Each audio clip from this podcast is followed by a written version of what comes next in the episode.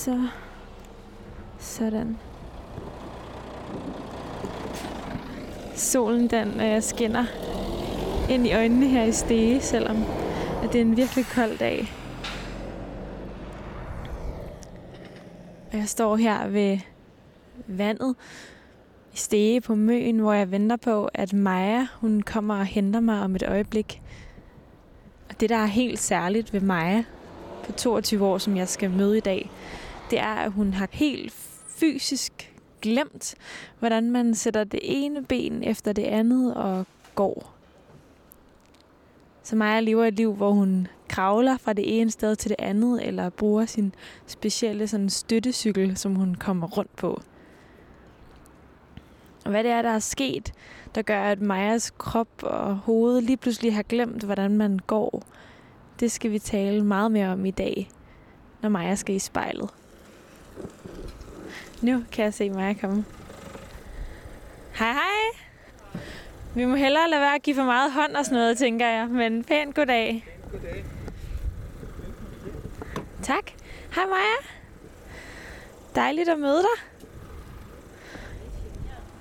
Hvad siger du? Jeg er lidt generet, men det er også, øh, jeg har også prøver også så godt jeg kan.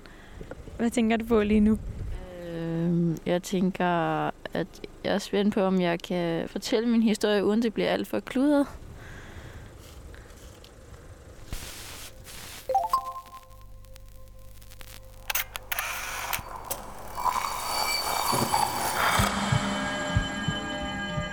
Vi ser os i spejlet hver dag. Som regel er det i forbifarten.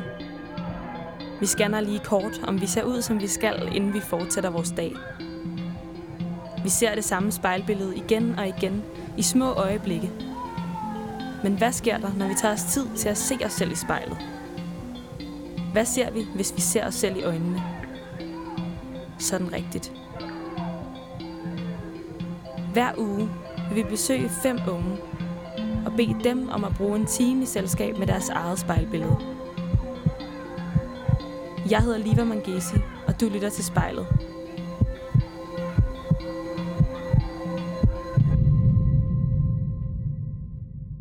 Så, hvor er det, vi er, vi er ankommet henne, Maja? Vi er ankommet hos min farmor og farfar, hvor at, øh, jeg bor.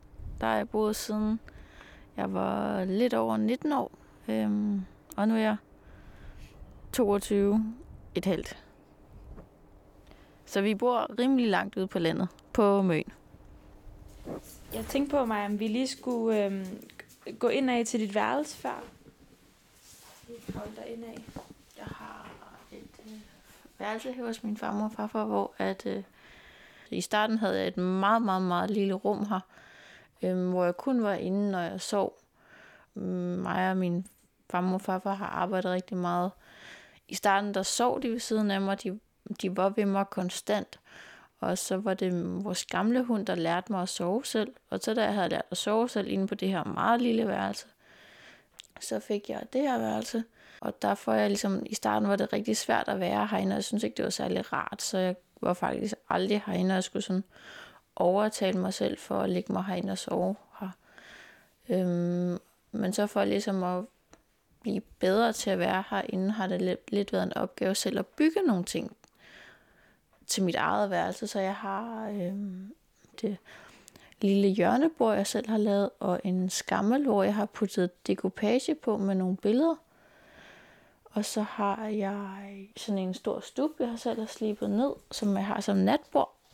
Og så har jeg billeder af min familie på væggen, sådan glade billeder, eller billeder fra gode øjeblikke, eller fra livsbekræftende øjeblikke. Øhm, har jeg en, en temmelig stor seng, fordi den deler jeg med min hund Carlo. Som lige er kommet for at hilse. Og snuser til mikrofonen. Kom, Carlo. Og Maja, hvordan kommer du ligesom rundt, for eksempel rundt på værelset og, og op i din seng? Jeg kan jo se, at den er jo alligevel hævet en del over, over jorden. Det er måske først for tre kvart år siden, der fik jeg arvet af min lillebrors seng. Øhm, og ellers har jeg sovet på en foldemadras eller på en boksemadras på gulvet. fordi jeg havde rigtig meget trang til at kravle ind under sengen, øh, fordi jeg var bange. Øhm, så når jeg fik angst, eller hvis jeg var overstimuleret, eller hvis jeg var træt i hovedet, så kravlede jeg ind under sengen. Og det kunne godt være lidt upraktisk for min farmor og farfar, at jeg lå derinde og ikke ville ud. Øhm, så de første to-tre år, jeg har været her, der har jeg ligget på en foldemadras eller en boksmadras. Og så her i takt med, at jeg er blevet bedre, skulle jeg lære at sove i normal seng. Så jeg fik min lillebrors seng, som er sådan en halvandenmands seng, og som er temmelig høj. Øhm, og den kravler jeg op i. Jeg kan sådan lægge albuerne op i sengen, og så møver jeg mig op. Og der er ikke rigtig noget plads ned under sengen, så jeg kan ikke være dernede. Så hvordan har du lært dig selv de her ting egentlig? Øhm, altså, i starten kunne jeg ikke rigtig noget overhovedet. Altså, for det første var jeg rigtig, rigtig fysisk svækket, så og min, jeg havde ondt over det hele min krop. Og jeg var skæv i ryggen, og jeg kunne ikke rigtig mærke noget. Mit sådan sansesystem var helt lukket ned, så jeg kunne ikke mærke, om tingene var koldt eller varmt. Og jeg kunne ikke rigtig koncentrere mig om noget, så jeg sad i fosterstilling på gulvet hele dagen. Og jeg kunne ingenting rumme. Jeg kunne ikke rumme, hvis der var lyde. Jeg kunne ikke rumme, hvis der var radio. Jeg kunne ikke rumme, hvis min far og far fik gæster. Jeg kunne ikke rumme, hvis de skulle gøre rent og støvsuge. Jeg kunne ingenting rumme. Jeg kunne kun rumme og sidde helst i et hjørne, helst bag ved noget, og stige ned i gulvet. Øhm,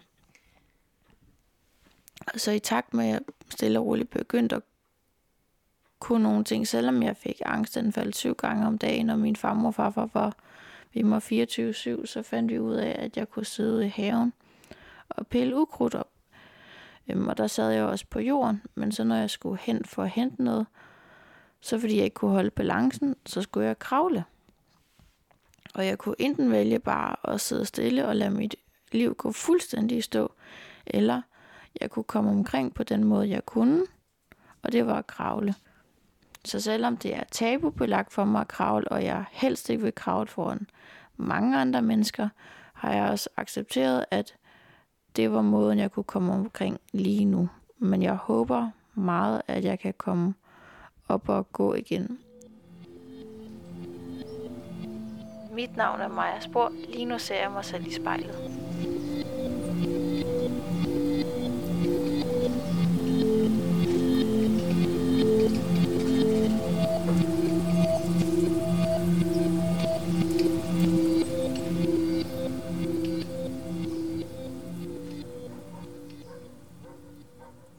Maja, nu øhm, er vi rykket over foran spejlet, og Carlo han er lige rykket med. Og inden vi går i gang, så vil jeg faktisk gerne bede dig om lige at lukke øjnene. Og så bare tage en dyb vejrtrækning helt ned i maven.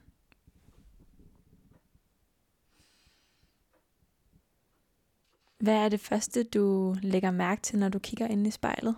Mm jeg lægger mærke til, at øh, øh, mit hår er lige så rodet, som min farmor synes, det oftest er. Og Maja, du kan jo ikke gå. Du er sådan kravlet herhen til spejlet. Så jeg tænker på, hvordan ser det egentlig ud, hvis du nede og handle, eller inde i en butik for eksempel? Øhm, hvis jeg er nede og handle, så handler jeg, op, eller så handler jeg altid med min farmor farfar eller min far, og så støtter de mig med en... Jeg holder mine hænder i deres hænder, og så støtter de mig fra siden af, og så går jeg sammen med dem. Så hvilke situationer er det så, du kravler? Der er mange situationer, hvor jeg kravler, men det foregår mest herhjemme. Øhm, det kan være, hvis jeg skal ud og finde noget mad, eller hvis jeg skal øh, ensom med min farmor og farfar, som sidder inde i stuen og ser fjernsyn, eller hvis jeg skal hente min telefon i opladeren, eller hvis jeg skal ud på toilettet, eller hvis jeg skal ud i værkstedet, så kravler jeg ud til min trehjulede cykel, og så cykler jeg på cyklen ud i værkstedet, og så er jeg ude i værkstedet. Og hvordan ser det ud, når du sådan kravler? Øhm, når jeg kravler, så kravler jeg bare på alle fire, altså på mine knæ og på mine hænder med mine hænder. Øhm, så mine knæ, de er heller ikke så pæne. De er, jeg har det, man kalder hård hud på knæene. Og, og Maja, hvad tror du egentlig, at sådan andre folk sådan kunne, kunne tænke, hvis de så dig kravle? Øhm, jeg ved det faktisk ikke, men det er noget, jeg tit har tænkt over, for jeg synes, det er rigtig flot. Og generelt så har jeg, jeg bor her for min farmor og og har boet her i 3-4 år, øhm, og jeg har ikke en eneste ven. Øhm, hvor jeg, det er rigtig, rigtig svært at sådan være helt alene, øh, så man føler sig lidt palle alene i verden, og det slider, også, det slider lidt på selvtilliden at være så alene, så jeg kan godt tit tænke, eller tænker næsten dagligt over, hvad tænker andre egentlig talt om mig. Jeg ved, at der er nogen, der synes, det er mærkeligt at bo hos mine bedsteforældre, øhm, og der er helt sikkert også nogen, der synes, det er mærkeligt, at jeg ikke kan holde balancen. Men jeg ved ikke lige, hvad folk synes om mig, når jeg kravler, andet end jeg selv synes, det er grænseoverskridende. Men jeg har også øh, noget der dertil at øh, tænke, at livet leves indefra og ud, og så må andre tænke, hvad de tænker. Og det er ikke mit ydre, der dømmer, dømmer den, jeg er, men det er mit indre. Så et godt liv leves indefra og ud.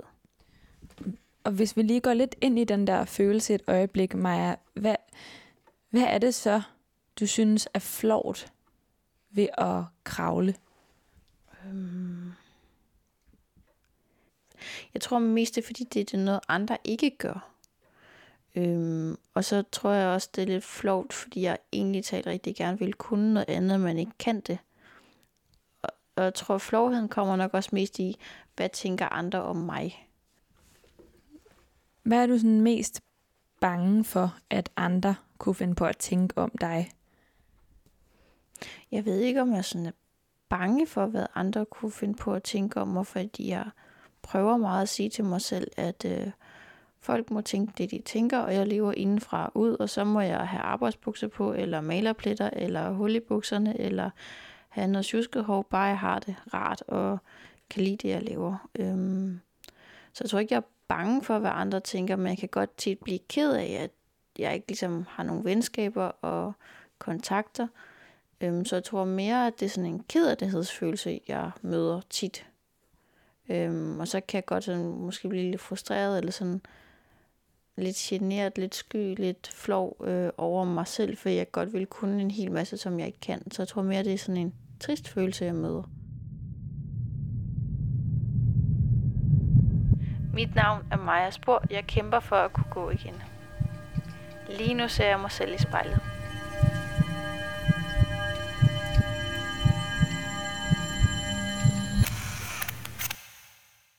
Og Maja, da du er fire år gammel, så får du en lillebror.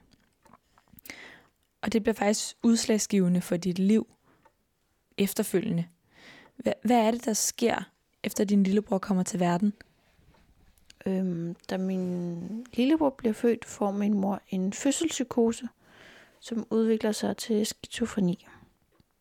Og det gør så, at jeg lever med min mor, der har skizofreni det meste af min barndom indtil jeg er 11, og det var ret voldsomt, fordi hun er rigtig, rigtig syg, og man prøver at hjælpe hende af flere omgange, men hun er ikke i stand. Hun er så syg, at hun ikke kan tage imod hjælp. Hvad er det for en opvækst, du har, Maja? Jeg skal have pænt tøj på, og min mor retter hele tiden på mig, og hver morgen jeg står op, så vælger min mor det, jeg skal have på af tøj, og jeg sådan har ikke lyst til at have det på, jeg får på. Øhm, hun vælger mine venner, så den der sådan normale, åbne tilgang til verden, den har jeg ikke. Jeg bliver meget styret af min mor, så jeg tænker slet ikke over, om jeg har lyst til det ene eller lyst til det andet. Jeg venter bare på, at min mor siger, hvad jeg skal, og bestemmer, hvad jeg skal. Øhm, hvis jeg føler glæde, så straffer min mor mig. Øhm, hvis jeg nu kommer til at lege i skolen og har jord på bukserne, når jeg kommer hjem, så bliver hun virkelig vred og tager fat i mig, og flere gange har hun haft slået mig.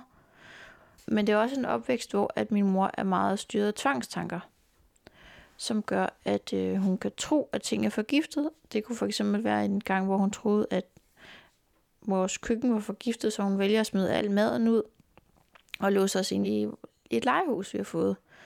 Øhm, og det er meget mærkeligt at være barn i det her. Man læser hele tiden ens mor, og man prøver hele tiden at tilpasse sig, så hun bliver mindst mulig vred og mindst mulig sur og straffer en mindst muligt, men det er bare umuligt. Og samtidig så holder man også af sin mor. Det gør et barn bare, man holder af sin mor, selvom hun straffer en. Du siger for eksempel, at din mor på et tidspunkt troede, at køkkenet var forgiftet, og, og derfor løste til inde i et legehus. Hvilke situationer har der ellers været, hvor hendes sådan, tvangshandlinger ligesom har kontrolleret dit liv? Øhm, altså det kan jo være alt fra spisesituationen, hvor hun mener, at man skal tage noget bestemt af maden, og hvis man ikke lige tager det, så udvikler det sig til en reaktion, eller det kan være en juleaften, hvor at øh, hun tager gaverne fra en, fordi at øh, man er blevet glad for gaverne, og så de forgiftet. Men til sidst blev det også så voldsomt, at hun var ved at slå sin egen mor ihjel, og har troet mig på livet. Øhm, og de sidste par år, vi levede sammen med hende, der mente hun også, at jeg var et misfoster. Hvordan fortæller eller viser din mor dig det? Hvor gammel er du her? husker det som om, jeg er 8 år gammel, og jeg, vi havde sådan en øh, betonø i køkkenet, som var hvid, og hun står og kigger i sådan et dameblad, som min lillebror, han er lidt sur, og min far er ikke hjemme, og så siger hun sådan, jeg, jeg tror, at, jeg tror, at øh, ved du godt, at du er et misfoster? Og efterfølgende blev hun bare ved med at gå og sige det til mig flere gange om dagen. Og Maja, hvad, hvad svarer du, da din mor siger, ved du godt, at du er et misfoster? Jeg svarer ikke. Jeg lytter bare. Hvad, hvad gjorde det ved dig at få at vide, at du var et misfoster af din egen mor? Mm. Det gjorde ikke så meget lige med det samme, men efterhånden som jeg blev ældre og øhm, sammenlignede mig med andre børn og unge, unge, unge, så blev det svært for mig at, at ligesom tro, jeg var andet. Dengang accepterede jeg det bare. Jeg blev faktisk måske lidt irriteret på mig selv, fordi jeg ikke kunne forstå, hvorfor.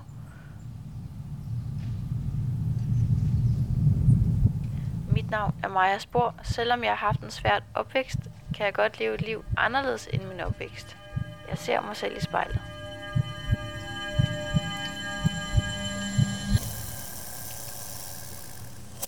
Maja, efter din lillebror kommer til verden, så får din mor den her fødselspsykose, som så udvikler sig til skizofreni, og hendes tvangshandlinger påvirker dig rigtig meget, men, men hvad sker der så? Hvordan udvikler det sig så, som du bliver ældre?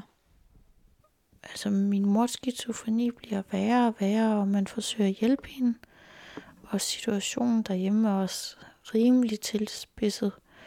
Om det er sådan en rent overlevelse, men jeg mærker ikke, hvordan jeg selv har det. Jeg er hele tiden på vagt og læser min mor i forhold til, hvornår får hun det dårligt, hvornår får hun det ikke dårligt. Øhm, man beder ikke om noget, men man, man skal hele tiden begrænse sig øhm, og fylde mindst muligt i familien. Og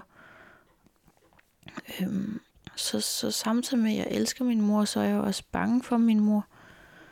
Øhm, og så min far forsøger flere gange at få hende hjulpet og indlagt, og man forsøger også, det lykkes en gang at få en indlagt, hvor hun tager hjem og smider medicin ud i toilettet. Øhm, og så opgiver min far lidt, så det bliver for meget for min far, og han simpelthen bliver nødt til at flygte fra huset i nogle måneder, og de måneder har været virkelig, virkelig, virkelig, virkelig voldsomme for mig. Øhm, fordi min mor var rigtig dårlig. Hun, øh, kunne, hun fandt på hvad som helst. Hun har været ved at tage livet af mig, fordi at til sidst så blev det også så mærkeligt, at jeg reagerede. Jeg, jeg reagerede ikke som alle mulige andre ville gøre, men jeg gemte mig ind under sengen, og jeg øhm, kunne godt finde på sådan, og, ja, jeg, jeg kunne ikke... Øh, det blev svært. Og hvad endte det så ligesom ud i med din mor? Blev hun fjernet, eller hvordan? Øhm, efter nogle måneder, hvor min far var kørt fra den gård, vi boede på, kom han tilbage med min mors egen familie, altså hendes søskende og min fars søskende. Øhm, og så blev min mor tvangsfjernet. Så fra den ene dag til den anden gik jeg fra at leve i totalt kaos, undertrykt af min mor, til at være i et tomt hus, hvor at øh, min mor havde fået alle tingene med, for hun ikke kunne komme tilbage og sige, at der var noget, hun ville have. Og så var jeg bare der i et tomt hus med min far og min lillebror og mig selv, og så tænkte jeg, hvad? Fordi at jeg var ikke, ja, man, det var sådan mærkeligt ikke at være undertrykt af den der, min meget styrende mor. Jeg kunne faktisk ikke engang finde ud af at stå op og beslutte, hvad for noget tøj jeg skulle på. Så i, i lang tid besluttede min far, hvad for noget tøj jeg skulle på om morgenen, selvom jeg var en pige. Og øh, min far, han ja, hjalp mig med at få mad op på tallerkenen og sådan noget, for jeg kunne ikke finde ud af selv at håndtere det, når min mor ikke styrede mig på den måde. Øhm, og så blev min far syg, eller han begyndte at kaste op om morgenen og fik det rigtig, rigtig, rigtig, rigtig dårligt hen over et halvt års tid, hvor man ikke rigtig kunne finde ud af, hvad han fejlede. Og så viste det sig, at han var nyresyg. Øh, hans, begge hans nyre var lidt stået af. Så han kom i dialyse, da jeg har været 12, 11-12 år. Så din mor er blevet tvangsfjernet, og nu er din far så blevet syg. Så hvad sker der så med dig, Maja? Hvordan bevæger dit liv sig frem? Altså, jeg går i skole, og har trives ikke særlig godt, fordi min, min, min mor blev tvangsfjernet og låst fysisk ud af huset, men kommer og dukker nogle gange op i gården om natten, og jeg er lidt på overarbejde, for jeg ved ikke lige, hvordan jeg skal håndtere tingene, og jeg vil også rigtig gerne passe på min lillebror, jeg vil også rigtig gerne passe på min far, som har det rigtig dårligt, og, og taber sig, og ikke rigtig kan det, han plejer at kunne. Øhm, så det var sådan meget overlevelse, det hele. Og så ved jeg, at på et tidspunkt, så bliver det for meget for dig også, Maja. Hvad er det, der sker med dig? Ja, øh, jeg går fra cykle i skole, lave alle mine lektier, passe min heste, øh, som jeg havde på det tidspunkt, og hjælpe til inde i huset, til at jeg vågner en dag og bare ikke kan noget. Jeg går, øh, jeg startede i 9. klasse, øhm, og det er efterårs, og jeg vågner en fredag og græder bare. Jeg græder og græder og græder og græder. Jeg kan ikke engang overskue at rejse mig op og hente min tandbørste. Jeg kan ikke åbne en skolebog. Jeg kan ikke overskue at gå ud og hente noget med i køleskabet. Jeg kan ikke øh, overskue at tage mine sko på og gå ud og få noget frisk luft. Jeg græder bare. Græder, græder, græder. Hvor gammel er du her? Der er jeg 14 år. Og hvad sker der så? Min far ved ikke rigtig, hvad han skal gøre, så det er faktisk en bekendt af mig, der tager min far under armen og indlægger mig i Roskilde øh, børne- og ungdomsafdeling.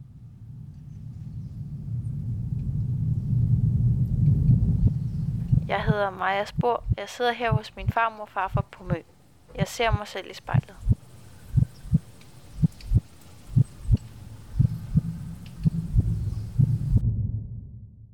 Så Maja, du er 14 år gammel, og du bliver indlagt første gang på psykiatrisk afdeling i Roskilde. Og, og hvad sker der så?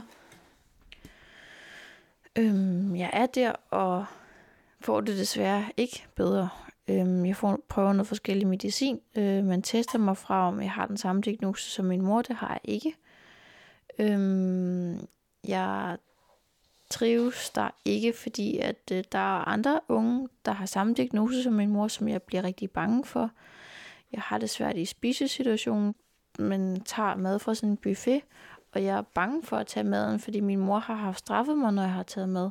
Så jeg taber mig rigtig meget, og jeg er konstant stresset. Jeg kan ikke finde ro i den her forbindelse. Bliver jeg inkontinent. Jeg kan ikke mærke, når jeg skal tisse. Det er sådan det første skridt, hvor min krop slår ud, og jeg blev frustreret, fordi der skete noget med mig rent fysisk, hvor jeg ligesom, jeg slog ikke til. Og på det tidspunkt kunne jeg ikke forstå, hvorfor jeg gjorde det. Jeg gjorde det bare. Og så kunne man sidde der på en stol og tisse i bukserne. Og så tænker man bare, hvad? Og hvad er så næste skridt? Hvor, hvor kommer du så hen? Hvad sker der så? Af forskellige årsager og, øh, kan jeg ikke komme hjem, så jeg kommer på bosted.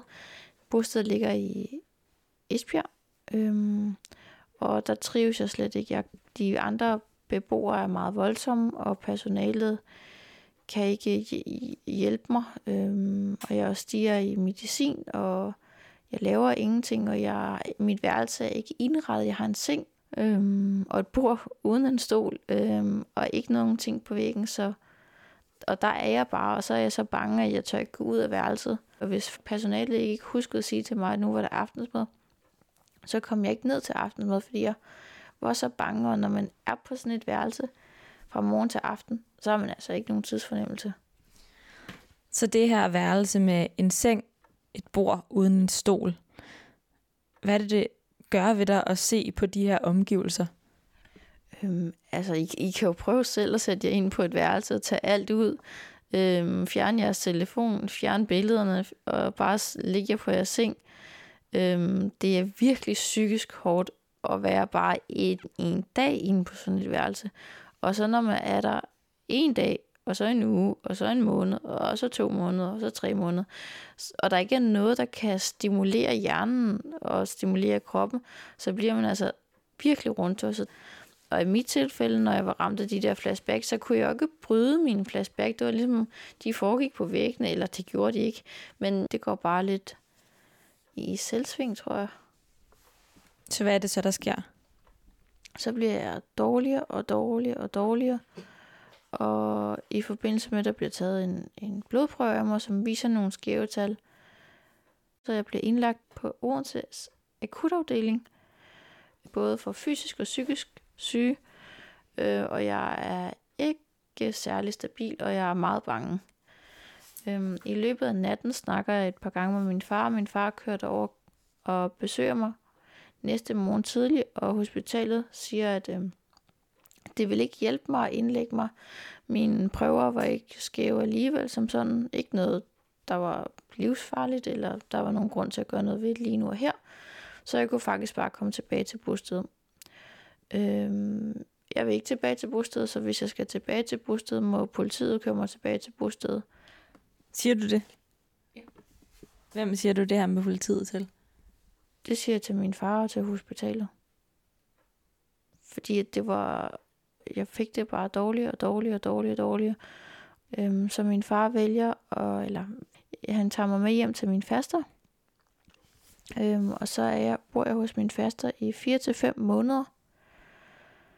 Så man vælger at spørge kommunen, om de kan hjælpe med et øh, skoletilbud eller et dagtilbud, øhm, og det kan de ikke. Så jeg ender med at komme på endnu et bosted. Og så jeg kommer på en afdeling med otte andre unge, hvor at jeg er den eneste, som ikke har skizofreni. Og det kickstarter bare mit system totalt. Jeg har angstanfald, hvor jeg kaster med skraldespanden og gemmer mig ind under sengen og vælter skrivebordet og kan slet ikke være i mig selv. Øhm, og til sidst så bliver jeg så dårlig, at øh, jeg bliver indlagt i Glostrup retspsykiatriske unge afdeling.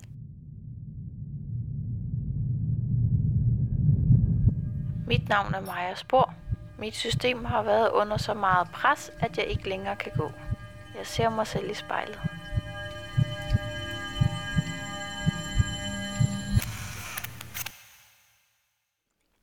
Nu kunne jeg godt tænke mig, at du lukkede øjnene, og så synes jeg, at vi skal tage en lille rejse tilbage til din oplevelse af, at du mister førligheden.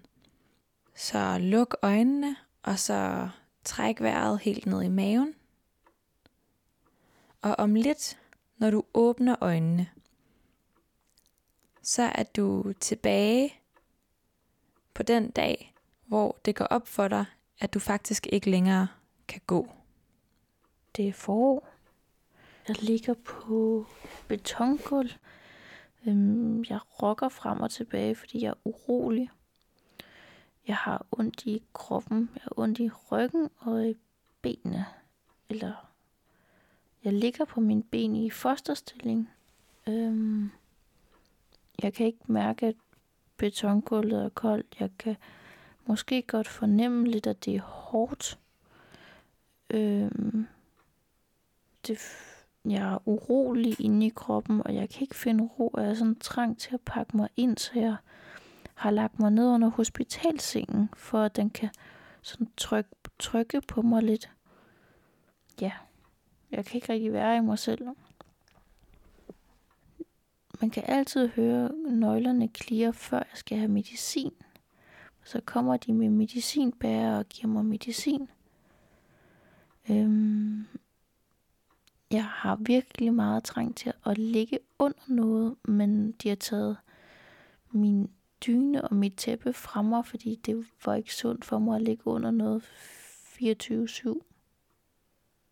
Jeg er bange, og jeg græder, og jeg har øjenbetændelse konstant og hele tiden. Det er meget ulækkert. Mine øjenvipper, de klister så tit sammen. Når rengøringsdagen kommer og skal være gulv en gang om dagen, er det, er det sådan lidt, lidt, lidt spøjst, fordi hun kaster en kop vand ud på gulvet, så tør hun vandet lidt rundt. Og så går hun ud igen, og der er hverken mere rent eller mere beskidt, fra hun kommer til hun går. Og nogle gange er der en meget sød nattevagt, der bærer nybagte boller. Øhm, men det er ikke hver morgen.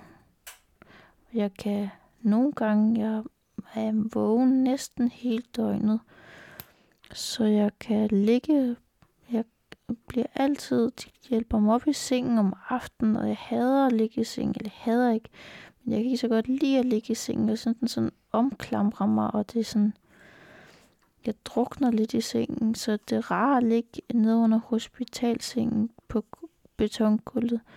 Så om morgenen, så kan jeg kigge ud af vinduet igennem gitter, fordi jeg er på en lukket afdeling, så der man er indhegnet, sådan så man ikke kan løbe sin vej. Så kan jeg se solen stå op igennem gitteret, og der lå jeg tit og kiggede ud. Det er bare rart at se lyset lidt, men halvdelen af vinduet er sådan afskærmet af sådan noget filterglas, så man kan ikke, man kan ikke rigtig se ud. Men jeg savner naturen på møen, eller savner naturen generelt, samtidig med at jeg også er frygtelig bange for at komme ud af mit værelse. På et tidspunkt kommer der noget personale ind og ser til mig. Jeg græder meget af tiden øh, højt, og så kommer der nogen, der siger, at jeg skal tige stille, men jeg kan ikke tige stille, for jeg er bare ked af det. Og jeg har flashback ind i hovedet hele tiden, og når det bliver rigtig voldsomt, så knuger jeg måske mine hænder, eller presser mig op mod sengen.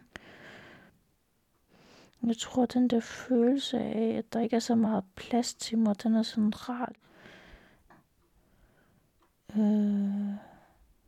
Du ligger her på betongulvet under sengen, og du har lige kigget ud mod solen. Hvad sker der, hvis du rejser dig op? Jeg falder.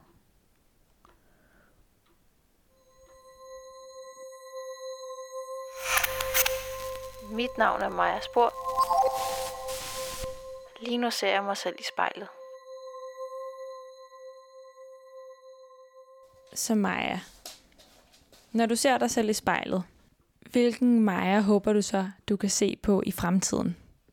Øhm, helt med vilje, så tænker jeg ikke så langt frem. Øhm, fordi jeg har haft det så svært, så alle de gange, jeg har tænkt på min fremtid og tænkt, så har jeg blevet mindet om alt det, alle mulige andre har nået. Nu er jeg 22, jeg har ikke afsluttet min folkeskole, jeg har ikke gået på gymnasiet, jeg har ikke nogen uddannelse overhovedet, så tit når jeg tænker på min fremtid, så punkterer jeg lidt og tænker, øh, hvad i alverden skal jeg med min fremtid? Øhm, så, og det, der har fået mig til at få det bedre, har meget været den der tanke om, bare tage det næste sekund, tage det næste minut, tage det næste time, tage den næste dag. Øhm, så det er meget med vilje, jeg ikke sådan tænker en hel masse om min fremtid. Fremtiden er en ting, og fortiden er en ting, men det rare liv, det leves i dag, så det betyder rigtig meget for mig, og når jeg står op om morgenen og skabe den bedst mulige dag for mig lige præcis i dag. Så hvis jeg er ked af det, så kan jeg, skal jeg gøre noget for ligesom at rumme den ked Det kan være at cykle en tur.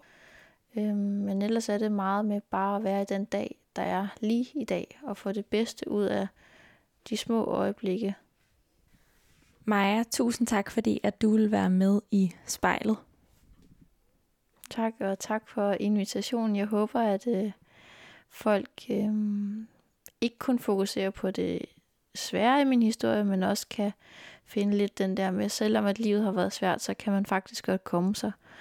Så hvis jeg skal give sådan håbe noget for andre, det er, at de kan bruge min historie til at tro på, at selvom ens far og mor har været alkoholiker, eller man har haft en svær fortid af den ene eller den anden grund, eller man har været syg, så kan man faktisk godt øh, kæmpe sig tilbage til et øh, godt liv, hvor at øh, hverdagen er rar, fordi det, jo flere dage du kan have, der er rare, jo flere dage kommer der også, der er rare.